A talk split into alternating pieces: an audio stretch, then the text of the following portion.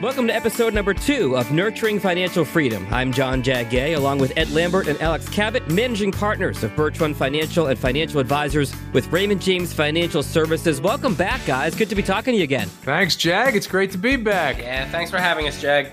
We had so much fun in the first episode, we thought we'd bring you back for a second episode, and we have a lot to cover today. We're ready and fire away. All right, let's jump right into it. Almost summer vacation time, kids getting out of school here soon vacations, you know, whether you want to spend the time uh, going down to rent something, go somewhere different every year, or maybe buy a property and rent it out for part of the year. So when it comes to vacations, is it a better idea to buy a property or to rent a property?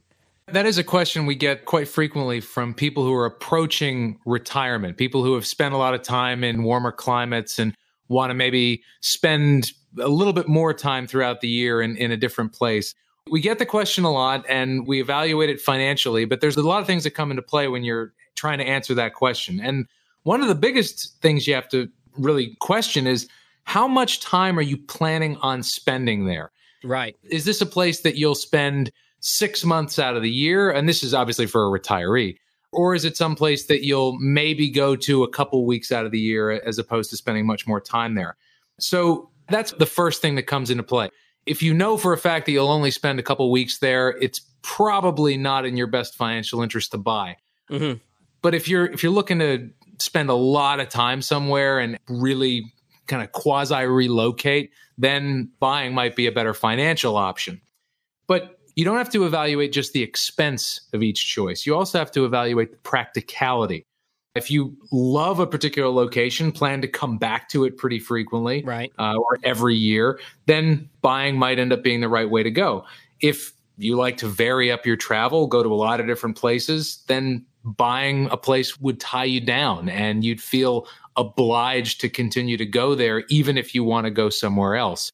And if you succumb to that desire to go somewhere else, then you're going to end up spending more money renting a place and the money that you're spending on the place that you bought. So it kind of creates a, a catch 22 there.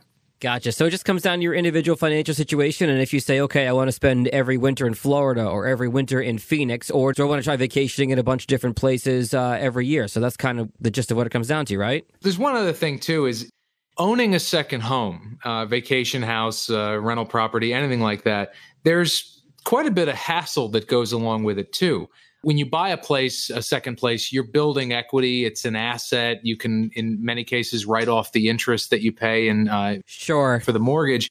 But you also have to deal with the maintenance and the upkeep and the taxes. And if you're renting the place out, now all of a sudden you're a landlord.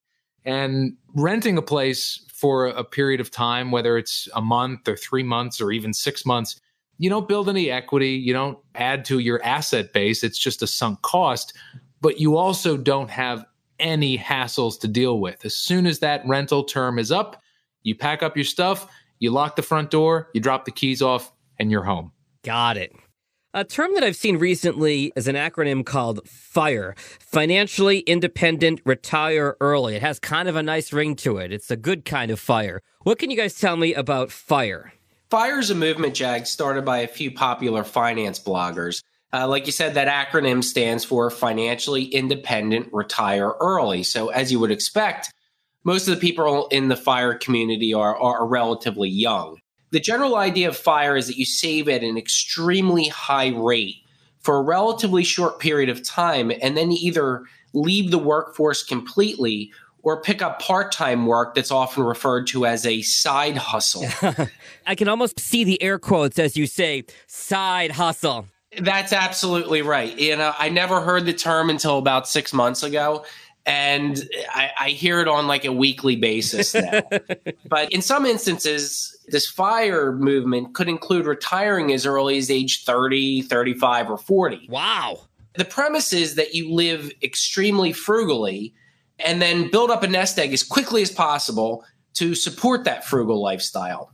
And as financial planners, Alex and I find this fire movement to be fascinating. You know, the people who espouse this type of lifestyle are really foregoing many luxuries that most of us enjoy in exchange for freedom with their time. You have to be much more conservative with your spending than the average person if you're trying to save as much as 70 to 80% of your income each year. Wow, that is a huge number. I know. It's absolutely massive. And as much as we enjoy budgeting and being smart with our money, we do see a number of issues that can make the concept of retiring in your 30s, uh, as attractive as it sounds, it, it could be dangerous. You know, the first issue we see is that when advisors like us help 60 year olds prepare for retirement, we're planning for average retirement lengths of 20 to 30 years. Right. Over this length of time, inflation compounds and the cost of living increases pretty significantly. At a modest 2.5% inflation rate, the cost of living doubles every 28 years or so.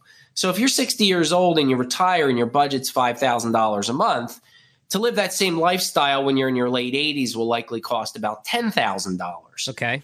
Now, when you extend retirement, the effect of inflation is magnified. A 35 year old who retires may have to fund 50 plus years of retirement you know, that $5,000 per month budget could very easily balloon to $20,000 plus per month during the retiree's lifetime. The second problem that we see is that there's very little time given for compound interest prior to retirement if you retire young. Right. You know, by the time most people retire, the money that they put away in their 20s is probably grown substantially. That isn't necessarily the case when you retire in your mid 30s. That magic of compound interest hasn't really yet taken effect. And the third problem that we see is that, you know, some of the people in this community invest their money very aggressively and have been rewarded over the last seven or eight years with higher than average stock market returns while they're drawing down on their nest egg we do see a potential problem when the market goes through an extended downturn, though, because these people are, are essentially selling assets on a monthly basis that are beaten up to create that retirement income. There's a reason when somebody retires and they're 60 years old, they usually don't have all of their money in stocks, and that's to create a buffer for down periods in the market. So, you know, to sum it up, we find the idea of fire to be fascinating, but we think it's it's a stretch for most people you know, we're all for saving aggressively and planning to retire at a relatively young age, but leaving the workforce early to mid 30s is something that needs to be planned for very carefully. And in the end, it really comes down to balance and planning. You know, Rome wasn't built in a day. And, you know, most solid retirement plans aren't based on 10 year working careers either. You talk about the massive amount of risk that goes into something like this, where you're talking about you know the market volatility and inflation and what you're having accounted for that you might still be alive 50 years after you retire. To me it comes down to also if you're in your 20s you could probably enjoy spending money physically more than in your 60s or your 70s i would feel like you could do more now while you're physically fit as opposed to later on where you might end up with some chronic health issues. Yeah and paradoxically that's one of the cases for fire. These people are leaving the workforce when they're young and they're healthy and they're foregoing a lot of life's luxuries to do so. But doing retirement planning as long as Alex and I have, you have to make a lot of money and save all of it to be able to afford to retire when you're 35 years old. I'm just picturing, hey, you want to go to the bar tonight? It's Friday. No, I can't go out. Well, why not? Well, because I want to retire at 30. What? yeah, yeah, absolutely. And like I said, these people do forego luxuries but the idea of saving enough in 10 years to be able to support the next 50 that's a, a, tall order indeed. You know, Jag, Ed and I were talking about this maybe a week or so ago. And one of the other things that Ed brought up rightly was if you retire at 30 and you decide 10 years later that you, you know, either financially can't do it or you want to go back to work for whatever reason, it's a real possibility that your marketability as an employee has deteriorated as you've been out of the workforce for 10 years. I mean, you've got that risk of skill deterioration. And then all of a sudden you're stuck and you're 40 years old. You can't find a job at all. So now you're not just voluntarily retired, now you're sort of involuntarily retired. that can be a problem financially and emotionally. Well, on top of that, you're talking about, like you said, work skill depreciation over 10 years out of the workforce, but also I can't help but think if I'm a hiring manager and I have a 40 year old walk in and I look at their resume, well, what have you done for the last 10 years? Well, I retired at 30 because I was on this hot new trend. And then, well, it didn't work out. So now here I am looking for work. I'm probably going to think twice about hiring somebody like that. We probably would as well, Jag. Not to mention the fact that retiring at 30, what the heck would I do with my time? And, I, and I'm older than 30, but if I retired now, I can't imagine how I'd fill the days. I love what I do too much. It would bore me to tears. You can only play so much golf. Anyway. Exactly. Now, something that you guys are talking about on this that I want to come back to is the risk in stock market in this plan, regardless of whether you're doing fire or you're on more of a traditional retirement track. If you think that the market's going to drop, is it a good idea to sell stocks and then try to buy them back at a lower level later? Jag, if, if you watch any financial news media, you'll hear market prognosticators come on and say what the market's going to do today, tomorrow, next week, next year. We don't believe that anybody, professional or otherwise, knows what direction the market will go today, tomorrow, next week, whenever in the short term. It's just not possible. There's simply too many variables to precisely predict what the market is going to do in the short term. And we've been doing this a long time. We've spent pretty much our entire careers in this industry. And we don't fully understand how and why the market behaves the way it does sometimes. So, ignoring the actual question part of the question, I'd say if you think you know where the market is going to go and you want to make a decision based on that, you don't know whether the market will go up or down, period, full stop. But I do want to address the actual question. So I'd appreciate that. I'll do that as well. Consider first why it is you feel this way. Why do you think that stocks are going to drop? Why do you want to sell out all of your assets right now? We can trace a lot of our decision making to emotion. And the emotion that we find that drives that desire more than anything else is fear, fear, anxiety. You can call it whatever you want. Mm-hmm. So think about that. If it's fear that's making you want to do this, what will make you less fearful? So let's say you're afraid the market will drop and then you sell out and the market drops. So you were right. The market went down, you sold out, you beat it to the punch. Are you more fearful or less fearful now? Now that the market is lower, your opinion was validated, the market declined chances are when the market drops, you're not feeling better about things. You're going to feel worse. True. Yeah. A lower market, a, market sell off, a correction, a pullback, whatever you want to call it, it won't make you less fearful. What will make you less fearful is when the market is higher. When the market goes up, that's when people feel better. And what we see time and again, if you sell out and move everything to cash or get very conservative for a period of time, most investors end up buying back at a higher price. And this is just something we've seen constantly when people have 401ks that they've brought us and we know how long they've been contributing and what their returns should have been. And there's a lot of evidence that backs this up too. We've seen statistics on average investor returns that have been well below what they should have been. And selling low and buying high, that's not a good investment strategy. You don't have to be an investment manager to understand that. That's a pretty simple concept. Here, just take my money. You'd be surprised how many people do it exactly the wrong way. But again, it's because we're very much governed by these emotional triggers that we have. We feel fearful. We want to eliminate that fear, eliminate that anxiety. We sell out and then we buy back in when we feel better. And it happens over and over and over again. Now, the second worst thing you can do is time it wrong. Right. If you time it wrong, and you end up losing money or missing an opportunity, that's bad, but it's not, in my opinion, the worst thing you can do. The worst thing you can do is time it right. Huh. If you get it right once, you will create this moral hazard. You will feel immune to the risks that you're taking in guessing where the market will go. You'll believe that you have this ability to know that the market will be lower or the market will be higher. And you will continue to believe that. And eventually, you will probably guess wrong. And that will end up costing you. And that's something we don't want to see. I remember uh, being in Vegas with a bunch of friends, and my buddy's girlfriend, now wife, she'd never played craps before. We hit the craps table, and she just went on an unbelievable run where she made like 10 points in a row. She'd never played before, and she's like, I don't understand why people lose money on this. This is the easiest game ever. Like whether it's a gambler who has a great run on a blackjack table or a craps table or poker table, or even an athlete who wins early in his or her career and doesn't realize how much goes into it, which is why sometimes they say an athlete or a gambler or anybody needs that adversity to sort of check their ego a little bit so you can realize, no, it's not easy. It's not always going to turn out well. Gambling is often an analogy that's used to describe investing. Right. There's variance, there's ups and downs, and in many ways, it does feel like gambling. So here's the big difference between gambling in a casino and investing in the markets.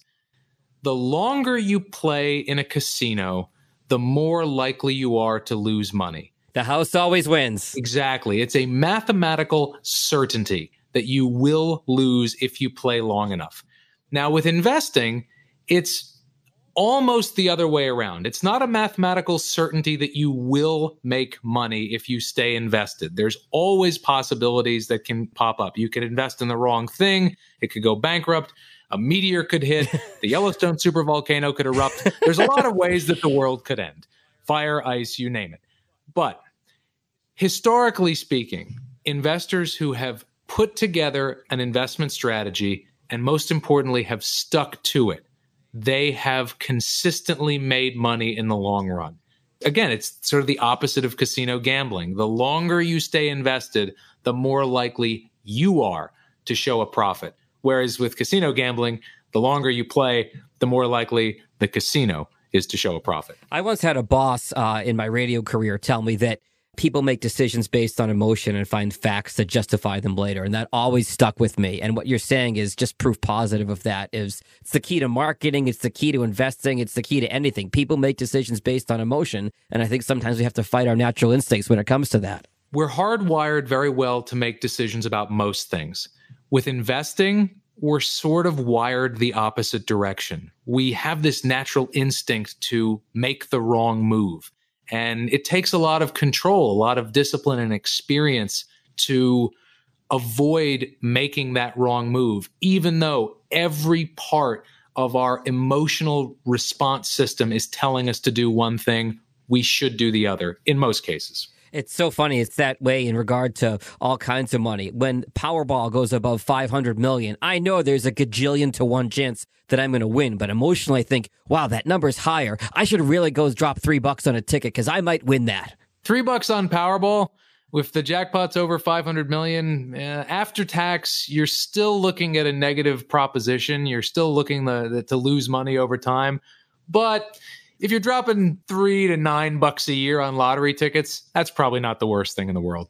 That is the cost of entertainment. Let's move on. Uh, another question that we hear a lot is paying off your home early. I know my wife and I have talked about this when it comes to our mortgage. Is it a good idea to pay off your home early or to pay off what you're supposed to on the mortgage and invest that extra money instead? That's a very good question. It's one that Alex and I get all the time. And our response usually is to try to do both.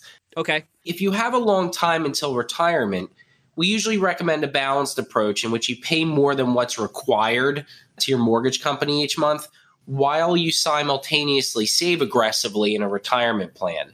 Now, with interest rates being very low nowadays, we know that some investors like to compare the long term rate of return of an investment portfolio to the rate of interest that they're paying on their mortgage in a sort of arbitrage play. Okay. The premise is that if your mortgage rate is 4% and you expect to make 6% on your investments over the long term, you shouldn't accelerate payments on your mortgage at all. And, you know, Alex and I understand that rationale, but ideally we prefer to hit the balance sheet from both sides. Mm-hmm. By simultaneously reducing liabilities, uh, future liabilities while paying down mortgage principal uh, and adding to a, an investment portfolio, you can really create a balanced long term situation for yourself. And here's an example of what I'm saying. So let's say that you're 40 years old and you want to retire when you're 60 in 20 years. Okay. You have a 30 year mortgage at 4.5% and you owe $400,000 on your home the principal and interest portion of your mortgage will be a little bit over $2,000 per month.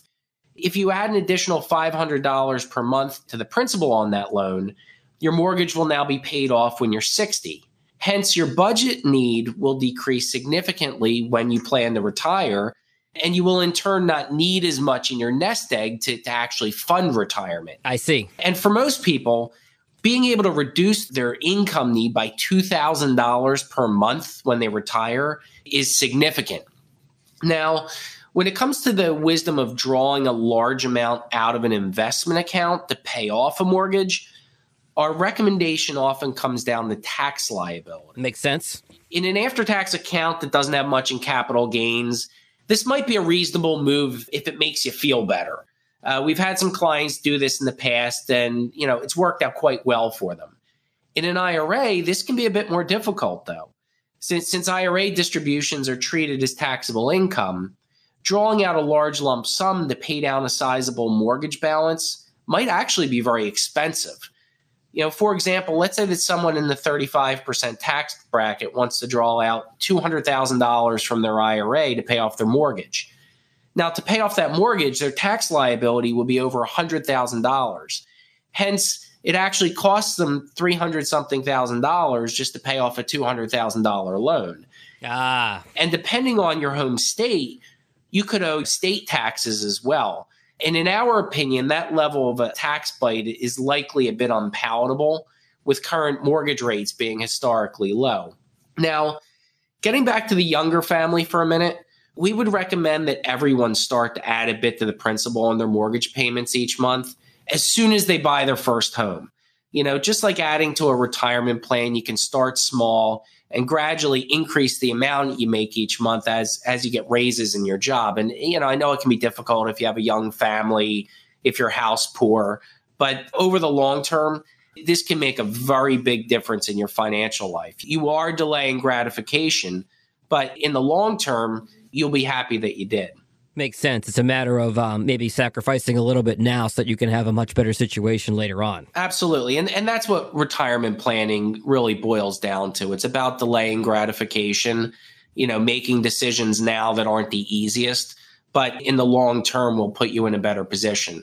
And when it comes to saving in a 401k plan, the dollars you put away when you're young multiply and they're there for you later on when you can't really work or, or you don't want to work anymore. And when it comes to paying down your mortgage early, you're reducing your income need when you retire. Like, you know, the example I, I mentioned where if you're 40 years old and you add a bit to your mortgage each month, it's paid off at 60 when you plan on retiring, as opposed to 10 years after retirement. Got it. Well, so as we're talking about retirement, this is a conversation I feel like I've been having with my parents uh, more frequently lately, and I'm sure you guys get asked this a lot. What age is the best age to collect Social Security?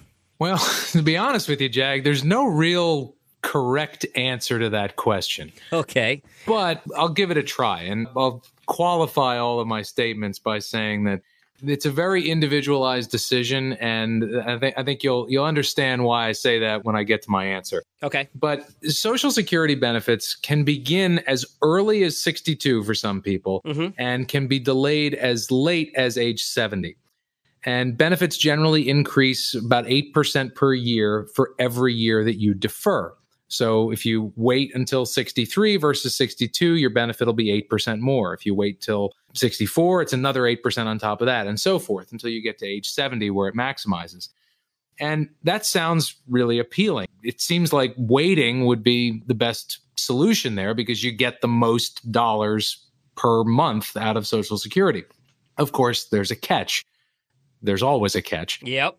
You're collecting your Social Security benefit for fewer years. If you start collecting at 62 and you live to be 90, you've collected Social Security for 28 years. If you start collecting at 70 and live to 90, you're collecting for only 20 years. So, what's the best way to make a decision about that? And here's the reality about Social Security Social Security benefits that you receive, that anybody receives, they're based on actuary tables. So the benefit is actually calculated by determining what your expected lifespan is from when you start collecting. That's crazy to think that your life expectancy is on a spreadsheet somewhere. And it's amazing. Actuaries are very accurate with this across large groups of the population. Okay. The larger sample size you have, the closer you are to the averages. And that's how Social Security calculates these benefits.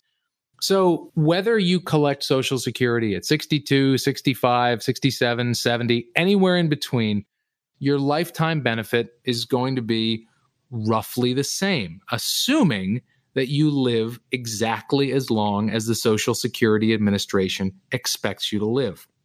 So, the longer you live, generally speaking, the better it is to wait.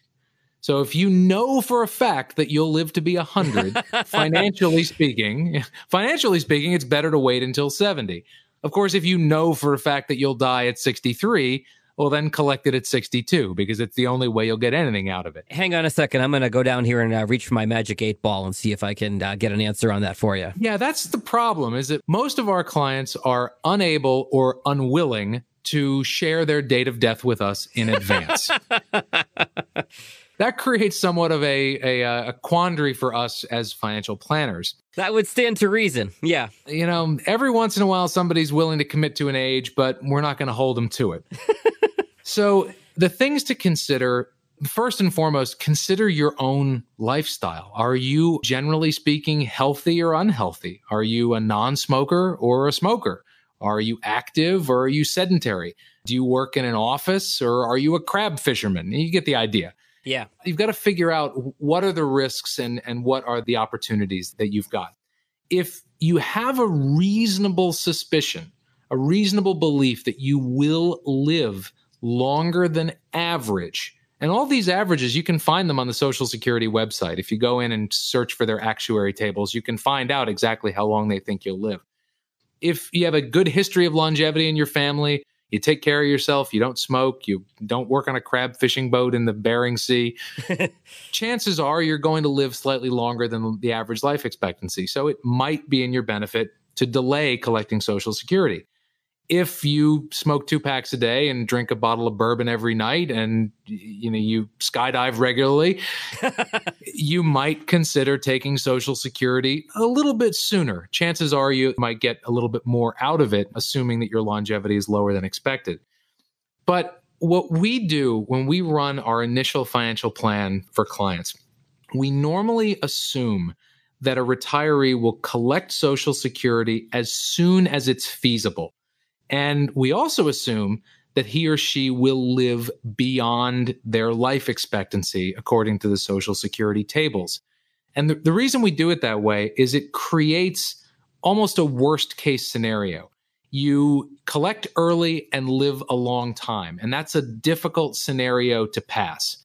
And we know that, and that's why we do it that way. Because if we can make a simulation work with somebody collecting as soon as possible and living well beyond their life expectancy, chances are, barring some very bizarre cash flow need, chances are they'll be able to make that social security distribution plan work regardless of when they take it, whether it's at 62, 65, 70, or again, anywhere in between. It's the old plan for the worst, hope for the best. Exactly. We prefer, in, in most cases, in the initial simulations, to err on the side of caution because it's much easier to come back five years later and say, oh, your plan's in much better shape than we thought than to come back five years later and say, oh, you have to cut your spending by $1,000 a month. That's a difficult phone call to make. I would imagine so. well, Alex, Ed, we appreciate your time as always. We're going to put all your contact info in the show notes here, but real quick, what are the best ways for our listeners to get a hold of you guys? We can be reached at our office number. It's uh, 484 395 2190. Or you can email us at a cabot, C A B O T, or e lambert at birchrunfinancial.com. It's a cabot at birchrunfinancial.com or e lambert at birchrunfinancial.com. You can also visit our website, www.birchrunfinancial.com. And all of our podcasts are there as well. If you liked what you heard in this podcast, tell a friend, share it by social media, by email, or any other way, and you can subscribe for free in your favorite podcast app. That'll do it for episode number two of Nurturing Financial Freedom. Alex, Ed, we'll talk to you guys next time. Yeah, thank you, Jag. We look forward to it, Jag. Any opinions are those of Ed Lambert and Alex Cabot, and not necessarily those of RJFS or Raymond James. The information contained in this report does not purport to be a complete description of the securities, markets, or developments referred to in this material. There is no assurance any of the trends mentioned will continue or forecasts will occur. The information has been obtained from sources considered to be reliable, but Raymond James does not guarantee that the foregoing material is accurate or complete. Any information is not a complete summary or statement of all available data necessary for making an investment decision and does not constitute a recommendation. Investing involves risk, and you may incur a profit or loss regardless of strategy selected. Diversification and asset allocation do not ensure a profit or protect against a loss. The examples throughout this material are for illustrative purposes only. Actual investor results will vary. Future performance cannot be guaranteed, and investment yields will fluctuate with market conditions. Raymond James does not provide tax or legal services. Please discuss these matters with the appropriate professional. Securities offered through Raymond James Financial Services Inc., member FINRA SIPC. Investment advisory services offered through Raymond James Financial Services Advisor Inc. Run Financial is not a registered broker dealer and is independent of Raymond James Financial Services. Birch Run Financial is located at 595 East Swedesford Road, Suite 360, Wayne, Pennsylvania 19087, and can be reached at 484 395 2190.